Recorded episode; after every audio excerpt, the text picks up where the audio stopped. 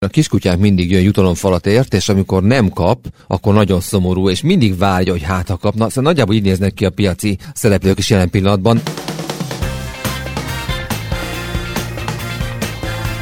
A leggyűlöltebb szó jelen pillanatban a longosok szempontjából a, a reálkamat. Szevasz Ricsi, hello Tomi! Szia Áron! Forinttal kezdünk, mert egész érdekes dolgok történtek az elmúlt héten. Nagyjából egy héttel ezelőtt 385 körül mondtuk azt, hogy azért ez úgy gyengülősnek néz ki, és a felvétel pillanatában 392 és fél forint egy euró, de én azt gondolom, hogy nem annyira hazai okokat kell a gyengülés magat most látni.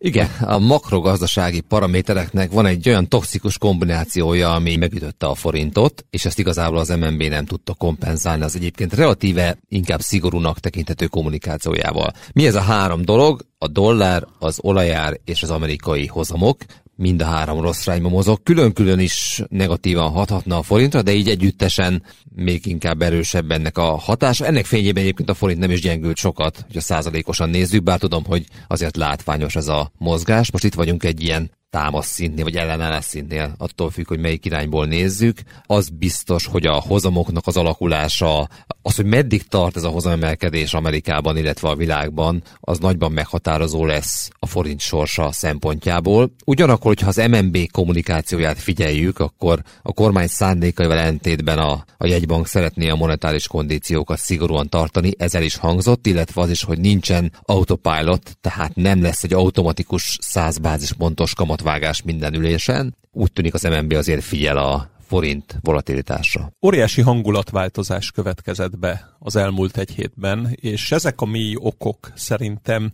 amögött, ami gyakorlatilag egy villanás alatt az 50 napos mozgóátlagról a 200 napos mozgóátlag közelébe terelte az S&P 500 indexet, de a Tomi által emlegetett három faktoristát, az történt, hogy és ez sokatszor történt az elmúlt egy év kilenc hónapban, hogy a Fed sokkal szigorúbbat kommunikált ugye múlt héten szerdán, mint amit a piaci szereplők vártak, és számomra ez egy nagyon érdekes játszma vagy játék, mert mindenki csak teszi a dolgát.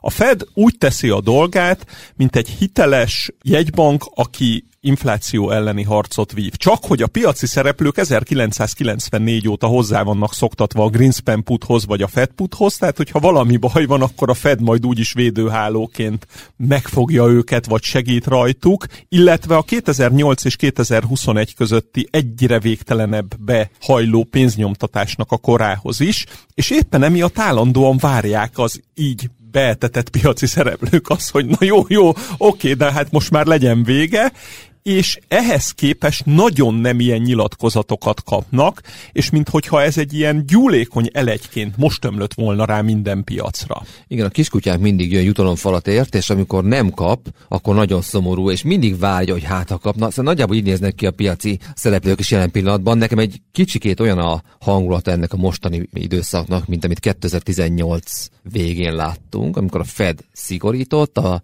piac esett, a szereplők várták azt, hogy lazít a Fed, de különböző okok miatt a Fed nem igazán akar kötélnek állni. Gyakorlatilag az amerikai gazdaság növekedés még erős. Általában arra számítanak az elemzők, a piaci szereplők, hogy jön egy komoly lefékeződés, de jelen pillanatban ez még nem látszik. Nem lesz a Fed proaktív, az viszont szinte biztos, tehát nem fog előre kamatot csökkenteni, vagy monetárisan lazítani, hiszen az infláció még magas. És gyakorlatilag szerintem most van az a pillanat, amikor nagyon érdemes egy kicsikét a személyes motivációkba is belemennünk. Tehát a Fed ugye 2021-ben elkövetett egy komoly monetáris politikai hibát, tehát az első kamat emelésre 7,9%-os év infláció mellett került sor ugye 22 márciusában és szerintem ők személyesen nem szeretnének még egy monetáris politikai hibát elkövetni. Se Jerome Powell, se a Fed felelős és vezető döntéshozói.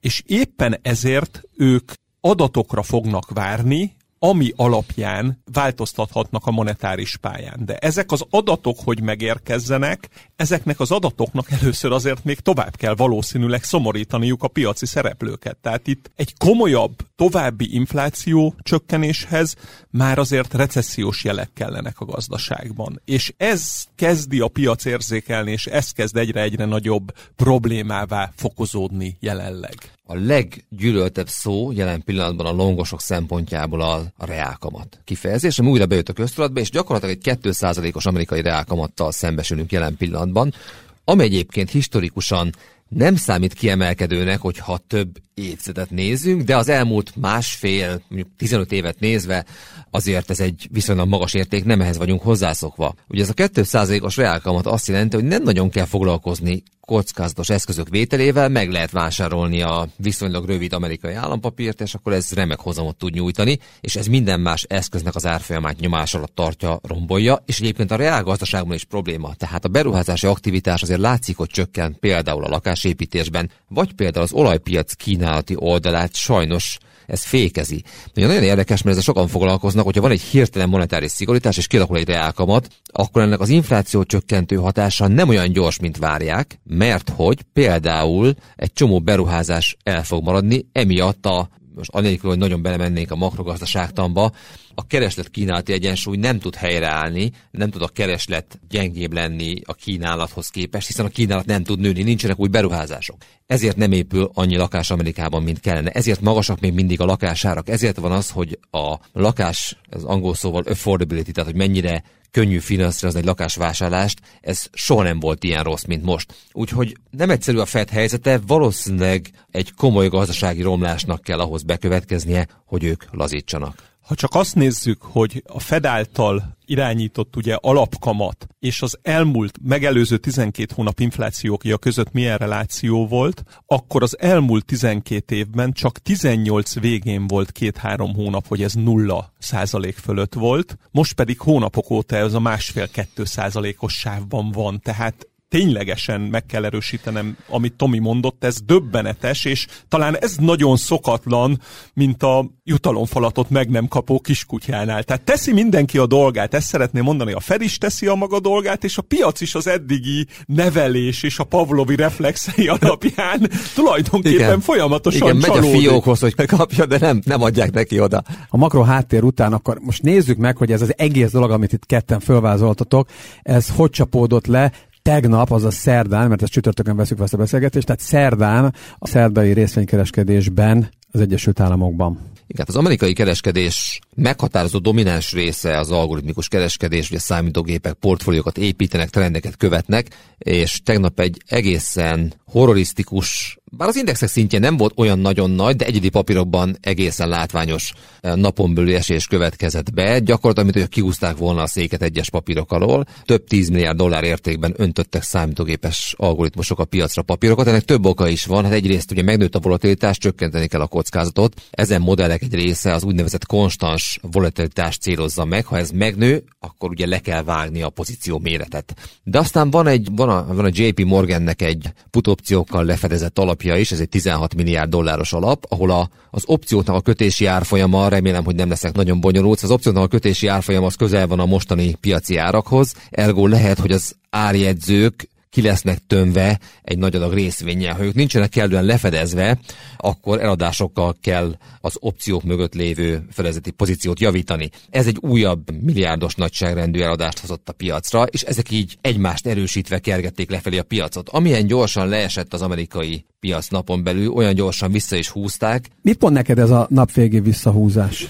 volt némi kapitulációs szaga, ezt ugye utólag mindig jobban látjuk, de nekem azért volt ebben egy olyan, hogy most itt ez tényleg a kétségbeesés, és amikor több tízmilliárdos nagyságrendben öntenek számítógépek részvényeket piacra, az lehet, hogy egy rövid távú trading de ebben azért még ma nem vagyok biztos. Tulajdonképpen, ahogy egyre adatvezéreltebb és algoritmikusabb a kereskedés, gyakorlatilag ilyen no man's land és senki földjévé vált nagyon sokszor az 50 napos és a 200 napos mozgóátlag közötti sáv. Sokszor van az, hogy az 50 napos sokáig, sokáig, sokáig egy támaszként szolgál, majd amikor elesik, akkor aki beálljon csak a 200 naposnál. Ugyanaz, mint az elmúlt 20-30 évben az amerikai profi kosárlabdában, hogy vagy zicser dobnak, vagy három pontosat. Tehát az adat eltüntetett bizonyos helyekről embereket. És ugye tegnap nagyon megközelítette az S&P 500 index a saját 200 napos mozgóátlagát. Ez a következő hely, ahol óriási vevői gyülekezésre lehet várni, és itt fogják megvívni a longok, a sortok,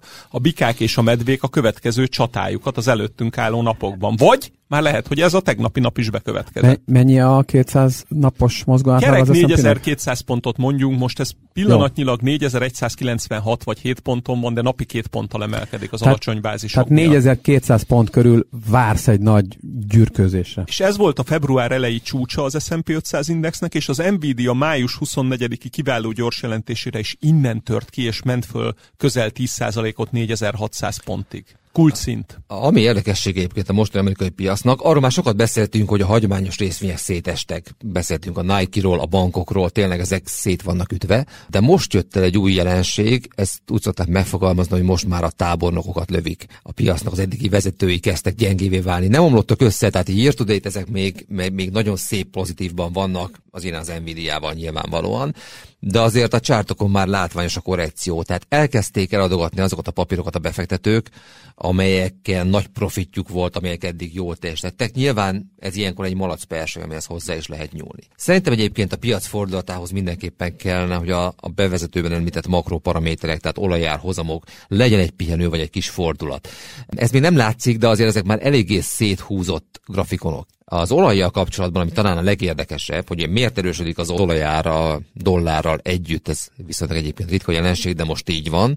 Picit olyan érzésem van, mint 2008-ban, amikor már látszott, hogy lassul a globális gazdaság, de az olajat még tovább húzták, gyakorlatilag 140 dollárig felment az olajár, recseget ropogott minden, ugye azon a nyáron az LKB még emiatt kamatot emelt, tehát hogy van némi hasonlóság, és aztán jött egy recs amikor az olajár egy folyamatos kétszemügyű korrekcióval elindult lefelé, aztán volt még egy húzás, aztán tovább esett, aztán persze csomó minden más is jött. Szóval a lényeg az, hogy szerintem van egy ilyen az olajár által feszített probléma, ami lehet, hogy egy még magasabb elszálló olajárban fog testet ölteni, viszont az valószínűleg a, a makrogazdasági jó időszaknak még Amerikában is véget fog vetni. És ez esetleg elhozhatja a hozamok korrekcióját lefelé. És gyakorlatilag ez a jelenlegi piaci probléma, hogy egy eseménynek kell megelőznie azt, hogy a Fed megenyhüljön, újra bekapcsolja ezt a Fed putnak nevezett védőhálóját, és ennek a kapcsán nekem egyre többször jut eszembe a vadnyugati igazság, az előbb az akasztás után az igazságnak a mondása,